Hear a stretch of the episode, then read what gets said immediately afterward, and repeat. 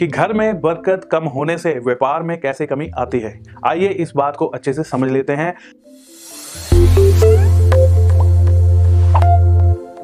समझ लीजिए, बहुत ही इजी उपाय है, ये भी आप आसानी से कर सकते हैं। अब इसमें आपने क्या करना है? एक जो झाड़ू होता है, सूखा कचरा साफ़ करने वाला फूल झाड़ू बोलते हैं उसे, फूल वाला झाड़ू। और एक कपड़ा, पोचा पोचा लगाते हैं घर में। ये आपने नया खरीदना है बाज़ार से।